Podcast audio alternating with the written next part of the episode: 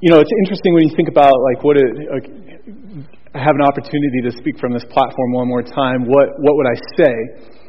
And uh, there have been a lot of things that have crossed my mind in the last few days in terms of um, ways that I can honor what God has done and to look forward to what He's going to do. And I want to I want to start. Here, here's my plan. I want to start by kind of giving you some background of how we got to this point. I want to I want to remember the past a bit, and then I want to give you uh, some hope through the Scripture about why we're going and what the Lord is going to do in the future. So, how did we get to this point? Well, a number of years ago, it's been about two, two, two and a half years ago now, a group of people, the, the leadership teams here at North Hills, began to ask the question what do we think the Lord will want us to do in the next five years, in the next ten years? Just dreaming about the future. That's one of the things I love about this church is a forward thinking. Like, what, what's on the horizon? And how are we going to be a part of that? How does God want us want to use us in the future? And one of those things, among many, was we want to be a part of planting a church somewhere in the state of Wyoming. You know, when you think about the state of Wyoming, we're down here in the, in the, in the corner. You know, there's a state over here. I don't know what that is. There's, there's one down here. There's one over here. I, I don't care about those. It's not that I don't care like I'm a heartless person, but I, my heart doesn't race for those, those places. Why? Because this is my state. This is our state. And we said, you know, how can we be a part of planting a church in our state? We don't want somebody from the East Coast coming here and doing it for us. We don't want people from other parts of the world coming, not because we don't care about them, but, but this is our turf. This is our territory. And who better knows how to reach people in Wyoming than people from Wyoming? So we, we started praying about that a number of years ago, and we said, you know, where would that be, Lord? Could you show us where, where we could plant a church? And there were lots of places on the, on the list. Um, places like Gillette, Sheridan, Casper. But one of those places that has been on the radar screen for a long, long time is Lusk. In fact, if you were to talk to Dick, way back in what the late 70s, you began to have dreams and hopes about planting a church in Lusk. And so you had a Bible study going there that eventually you thought would maybe turn into a church, and that didn't happen. But for a long time, Lusk has been on the radar screen in terms of how can we make a difference there. The statistics would say that over 65% of people there are outside of a relationship with, with God through Christ. Now, as the conversation went on, it, it, it shifted from how can um, how can I, as a you know as a staff person here, be a part of that to what are you going to do about that? And the question that the Lord put on my mind and, and on our family's mind is who, as if God was asking us, who have I prepared better for this task than you? Who have I prepared better for this task than you? And while there's lots of people that have lots more experience than I do, and they're better communicators, they're better leaders, they're, they're better equipped for, for the whole thing, I, I felt as if everything that the Lord had done in, in my life, and many of you know that there have been there have been a lot, of, a lot of obstacles that have come up in, in our lives. Everything that the Lord had done in our lives was leading us to this time and this place to, to plant Prairie Hills Community Church in Lusk. So we made that, uh, that official decision. Yes, Lord, we believe you're calling us to this, and yes, Lord, we're going to follow you. We're going to do this. We made that official decision a little over a year ago. And North, North Hills, the leadership teams were so gracious in saying, Yep, we believe in you and we think that you can do this and we want to be a part of, of sending you and launching you and partnering with you in what's happening in Niobrara County. And to me, I'm so grateful for that partnership, so grateful for the opportunity to have my roots here, but to, to, to look forward to how the Lord is going to work and move in a place that's not far from here. And I'm so excited to be a part of that with you. So, how did that happen? Well, uh, in the fall of last year, we got the, the green light from the National Assessment Center saying, we, we believe that you have the tools to, to, to go and do this. And that was a huge shot in the arm for us to say, you know what, maybe, maybe not only the Lord is calling us, but maybe He really has equipped us with the, with the tools in our toolbox to go and do this. And then we, we, we, began meeting. And as we began meeting, it started off just with a, with a monthly prayer gathering. We began to see people who, when you told them about this idea, their, their eyes would kind of light up and they'd get a smile on their face and, and they would begin to, to, to, to reinforce this, this thought, this idea that there is a need for a fresh voice of the gospel in Niobrara County. And that confirmation started uh, just kind of getting our hearts beating faster for what God was going to do there. Now we met through the through the winter uh, meeting monthly, having uh, prayer times and that kind of thing. And then about eight weeks ago, we began meeting weekly on Sunday evenings, and we've had over 40 people that have been connected with us. And on one one evening, we had 19 children as part of, uh, part of this Bible study that we're having. And I'm just blown away that the Lord is, is, is bringing people to rally around this idea that the Lord has good things in store for the people of Niobrara County, and I'm so, so happy to be a part of it. So, looking forward, uh, we'll continue to meet on Sunday evenings at the fairgrounds in Lusk through the summer. And then this fall, when school starts, we'll be meeting uh, Sunday mornings at the high school auditorium in Lusk. And we're just absolutely thrilled about that opportunity and the partnership with the school to, to be able to meet there. Uh, we think it's a very strategic location right in the heart of the demographic that we want to, we want to reach out to, and uh, we can't wait for that to happen. The, the steps in the process that, that we need you to continue to pray with us about, our house needs to sell. And uh, they've shown it four times in this last week, which is awesome. There seems to be some interest in that kind of thing. But we haven't had an offer um, yet. Uh, so please pray for the sale of our home and pray for that, that transition this summer. We feel like uh, the faster that we can get moved up there, the better in terms of laying the foundations for, for this fall when we start uh, meeting publicly. Also, pray for the, the opportunity that we have um, w- with this uh, disaster relief in, in, Lusk and what that means in, in showing people um, what we're about. In that, that we aren't just we aren't just here to talk a talk. We we are here to put our hands on shovels and to help you in the most tangible, practical ways that we can. And so, pray for us during this time to leverage this opportunity that the Lord has set in front of us. So that's where we're at. Now, here's as nostalgic as I'm going to get today. And that is this Ty's top 10 lessons learned at North Hills. All right? We're going to look at my top 10 list. Number 10, don't look down on someone because they are young. Don't look down on someone because they're young. I'm so grateful for the fact that, that when I walked in the door here, uh, you know, my, my history is that I grew up in this church, and then I um, went off. Uh, Sarah and I were married, and we uh, I, I worked as a youth pastor in Chadron, and then in Cheyenne, and then we moved back here um, in 2006. 2006, and I'm so happy that when I walked in the door, that uh, that the leadership teams here, the pastors here, they they didn't just look at me as a, a wet behind the ears, cocky young guy. They gave me a seat around the leadership tables, and not not just a not just a title or not just a you know a vote, if it were. They valued my opinion, and they believed in in what the Lord had had put in me, and they valued that and they respected that, and I'm so grateful for that. I'm so happy for the fact that that this church has a history of raising up young leaders and sending them off into the world. And I believe that God will continue to do that in the future as you value youth and youth and children. Number nine, if you want a competitive game of disc golf, play with David. If you want an entertaining game of disc golf, play with Adam. It's a huge lesson I've learned here. Huge lesson. Number eight, there's no substitute for great people. There's no substitute for great people. When we think about that, there is. Um, it's, it's a joy to come to work, and it's a joy to come to church. Why? Because there's great people here. I think about the staff here that I've had the opportunity to work with, with David and Adam and Sarah, Michael, and, and, and others through the years that, that have, have served here in, in, in different roles. Great people.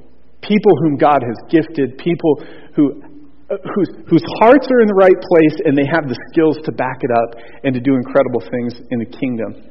Great people. I think about the leadership teams here and the guys that, that, that I've had the opportunity to, to walk through some tough times with. I mean, let's face it, they're, nobody ever wrote the instruction manual on how to lead a church through crazy things. I mean, we have the Bible and we have great insight and it's a foundation for all of our decisions, yes, but nobody ever said, here's the steps that you need to go through when this happens.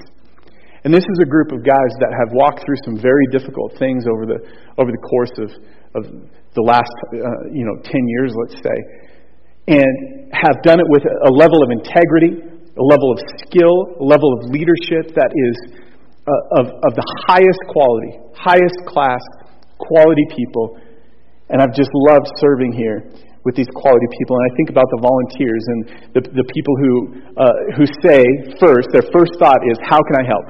How can I help? And there's so many people here that that's their first thought. How can I help? Quality, quality people.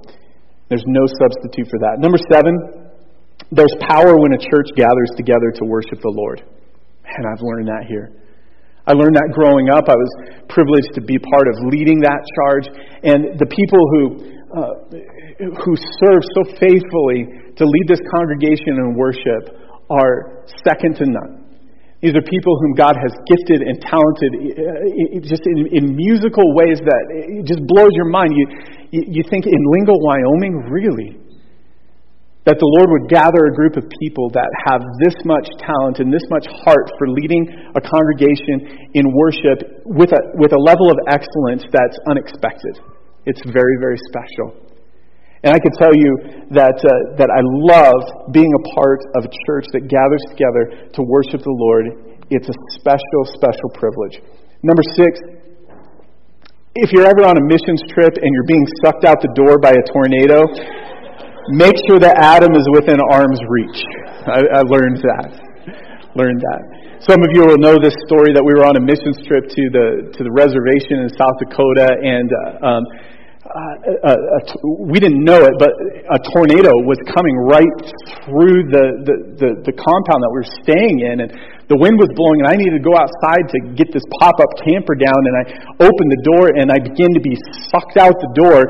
And I said to Adam, Help, help, help, help, help, help, help, and reached out my hand, and he grabbed me and pulled me back in just in time to see the roof on the building right across the way rip off and go flying away. What an unforgettable moment for sure. Number five, it's impossible for a church to overinvest in youth and children. That's something I've learned here. It's impossible for a church to overinvest in, in youth and children. Now, I'm a product of the children's ministry through, uh, through Sunday school and Awana, and then through the youth groups.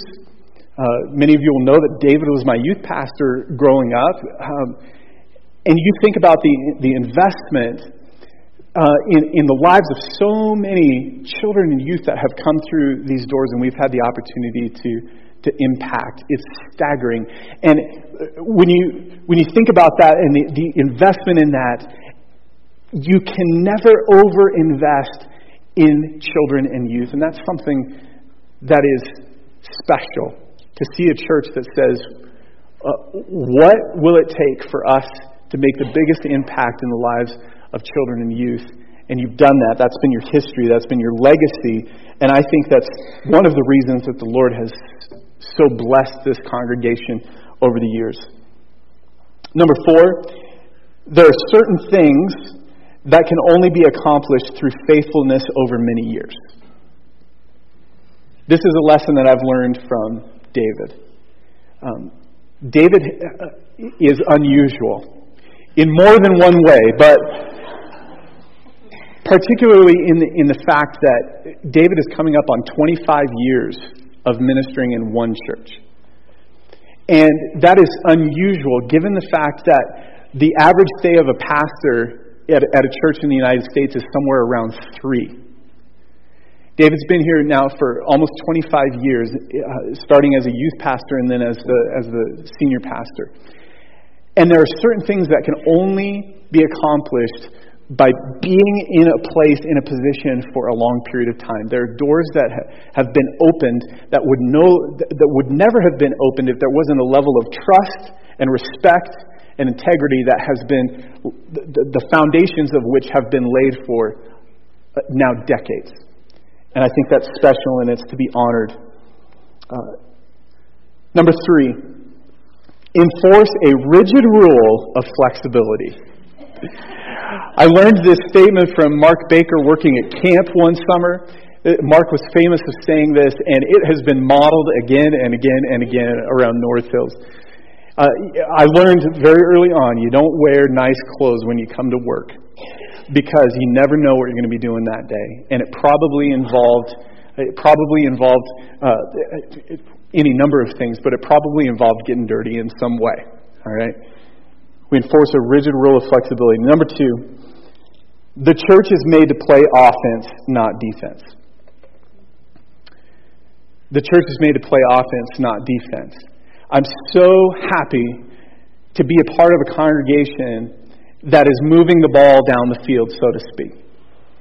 In a culture where, I don't know the exact statistics, but hundreds of churches are closing their doors every Sunday and have been playing defense for now years. I'm so happy to be a part of a congregation that is moving the ball further down the field and saying we, we don't care what the, the opposition, we don't care what the, the hardships, we don't care what the challenges, we're going to move the ball further down the field. Why? Because we believe that when Jesus said that He's the hope of the world, that He really meant it. He really meant it. The church was never meant to play defense. I've got this saying that uh, now has been written on the whiteboard behind my, my desk uh, for over a year now. It says, the Great Commission is not sit and listen, it's go and make. The Great Commission is not sit and listen, it's go and make. And as someone who, who has wrestled with that and believes that, that what Jesus is really calling us to do is still to go and make disciples, I, I take very seriously this idea that we were meant to play offense. That Jesus still is using his church to take the gospel and to proclaim it to the nations. I take that very seriously, and I hope that you do too. And I'm so glad that this is a, this is a church whose history is to play offense and not defense. And may God bless you as you continue to move the ball further down the field in that effort. And finally, number one, it's this God is not dissuaded by population signs. You know, there's, there's people who would say, well, you know, Lingle, Wyoming. Lingle, Wyoming. You look at the population sign and it's kind of underwhelming. Can we be honest? You look at, at Lusk and you look at the population sign, and while it's almost twice as big as the one out here, it's still underwhelming. And people would say, well, you know, why? Why would you, why would you invest there? Why would you, why would you go there? Why would you bother? Isn't that a lot of work for not many people? God is not dissuaded by population signs. How many people uh, did Jesus pour into his, his life into that in, in turn changed the world? Twelve. Do you think that, that God is, uh, if, if he can change the world with 12, 12 faithful men, do you think that he could do it with a town? Do you think he could do it with a community? I think absolutely yes. God is not dissuaded by population signs. And that's my, that's my nostalgia. I told my wife, I'm not going to be sad today.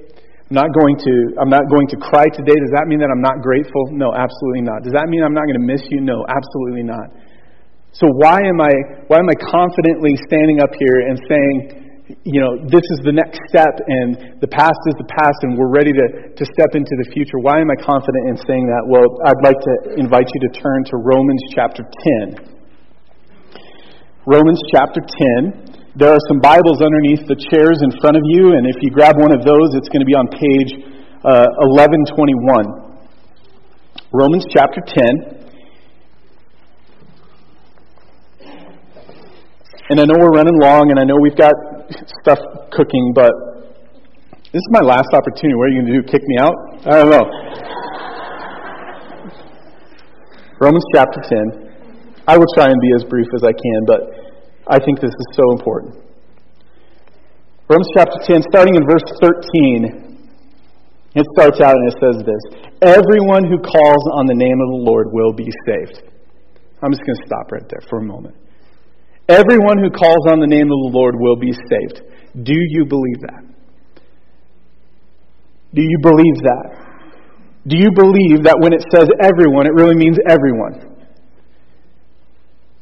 You believe that when it says everyone, that it's talking about people that our culture has written off, that it's talking about people who, who uh, you know, you, you, would never imagine in your wildest imaginations that they could ever be saved? Do you, do you even believe that people who root for the Tigers can be saved? yeah, yeah. Okay, you, I, I had you, but then I said that. You know. No, it's everyone who calls on the name of the Lord will be saved. Do you believe that? I do. I believe it with all my heart. Believe it with all my heart that no one is outside of the reach of God's amazing grace. Verse 14 says, How then can they call on the one whom they have not believed in? And how can they believe in the one of whom they have not heard? And how can they hear without someone preaching to them? And how can they preach unless they are sent? As it is written, How beautiful are the feet of those who bring good news. A couple of thoughts. Number one, there is an end game. There is an end game. There's a goal. There's a win. There's something on the horizon that we're reaching for, that we're working towards. What is it? Everyone who calls on the name of the Lord will be saved. That's the end game. I brought with me this, ran out into the addition out here, and I grabbed this. You know what this is, right? These are the, the plans. They're, they're tattered because they've been well used over the last months. What is this? This is the end game for, for, for the addition. You know, we didn't just start and say, okay, guys, take your hammers, take your, here's some lumber, go get after it. No. We first sat down, we said, what's the end result? What, what's it going to accomplish? What's it need to look like? How much is it going to cost? What, what are the, the, the materials? What's the equipment that we need? And how are we going to get this done? There's an end game. And what you see out here is the process of working towards nothing to accomplish the end game. What we see here in the scripture is that there's an end game. There's a picture of the future, and that is that everyone who calls on the name of the Lord will be saved. That's the end game. It's, we don't go, uh, we, don't, you know, leave the comforts of a, of a church that loves us and leave our home and leave the security of, of you know, all that we know and all of that kind of stuff without a plan. What is the plan? Everyone who calls on the name of the Lord will be saved. We believe that. But number two, there's no end without the send. And I'm so happy that that rhymes. There is no end without the send. So if the end game is everyone who calls on the name of the Lord will be saved, and you start working your way back, where does Paul arrive? He says, How then can they call on the one that they have not believed in? How, they, how then can they believe in the one of whom they have not heard? How then can they hear without someone preaching to them? How can they pre- someone preach to them unless they are what? Sent. Unless they're sent. See, there's no end without the send. If the Lord uh, is saying, everyone who calls on, on me will be saved, if that's true, and if we hold that up and we say that's the end game, that's what, that's what we want, then at some point he's going to have to say, well, who's going to go, who's going to go for me? Who's going to go for me? And for, for me, being driven by the fact that everyone who calls on the name of the Lord will be saved, I have to say, Lord, here am I. Send me. I'm so glad to be a part of a congregation that says, you know, they honored that. It could, you could have squashed it really early and said, no, that, that's a bad idea.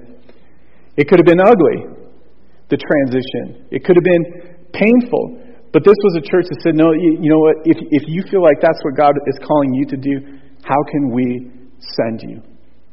And what do you need? Whatever we can do, we want to resource you in every way possible. Why?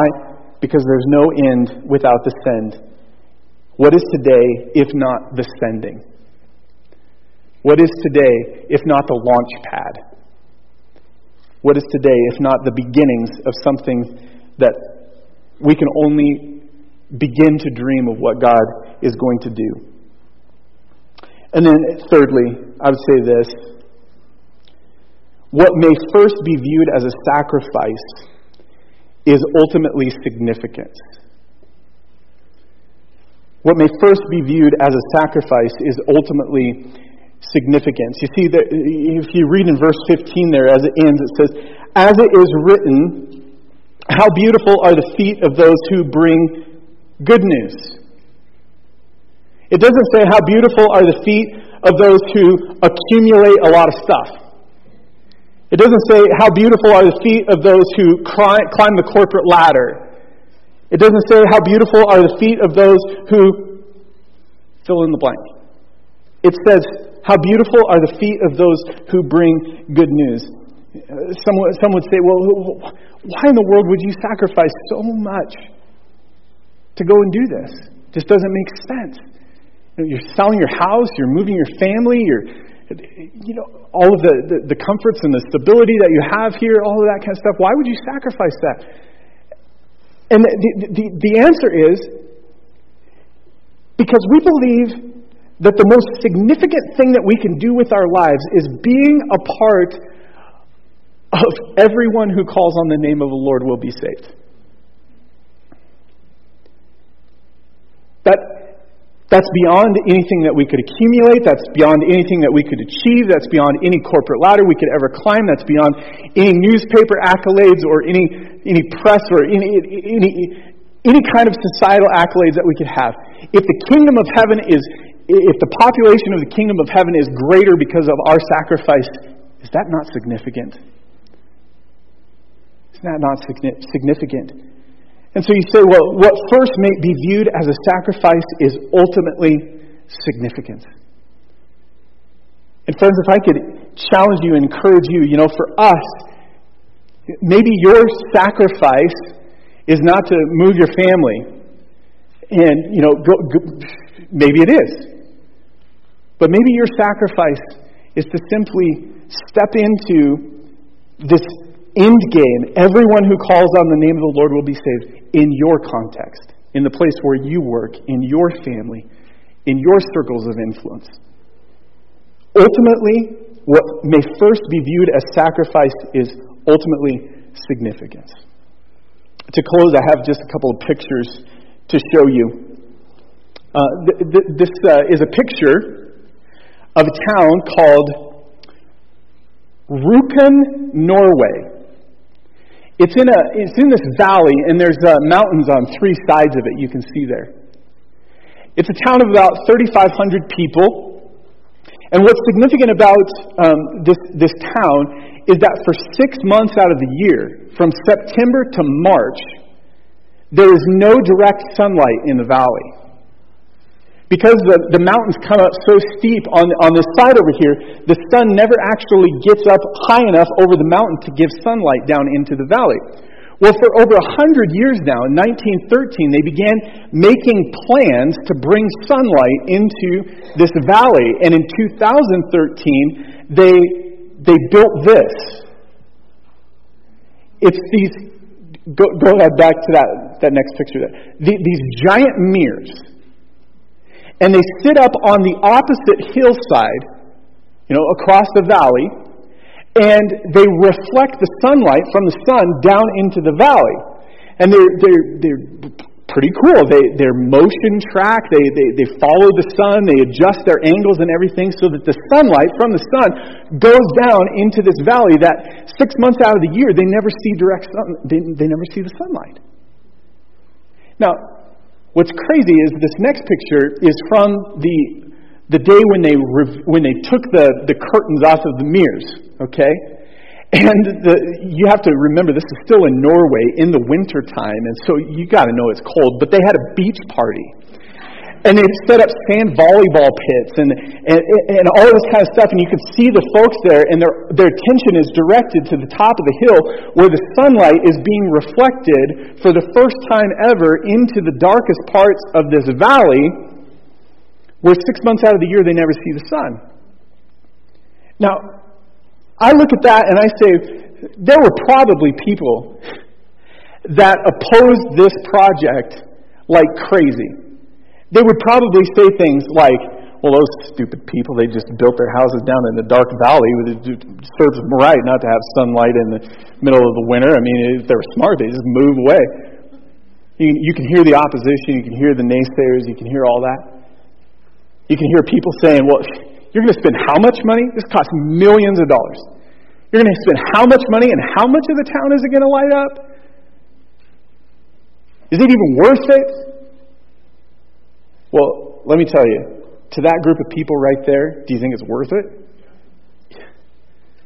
Absolutely. Now, the parallel, I think, that's so significant is that we have an opportunity to take the light of the gospel into a place that has darkness. And in a very similar fashion, I think that picture of people just celebrating, playing beach volleyball and that kind of thing, I think is a beautiful picture of what it's like when a community is changed through the, the actual the gospel of Christ to bring the light of the gospel into, uh, into a place that desperately needs it is, is, is worth the sacrifice. It's worth the investment. It's worth the, the spending and, you know, the, the, the heartache that you're feeling today because, you know, there, there's going to be a hole or what, whatever you're feeling today. It's worth it. Why? Because we're bringing light to a place that's dark. And so, if there's one thing that I can encourage you with today. It's that you are a part, you can be a part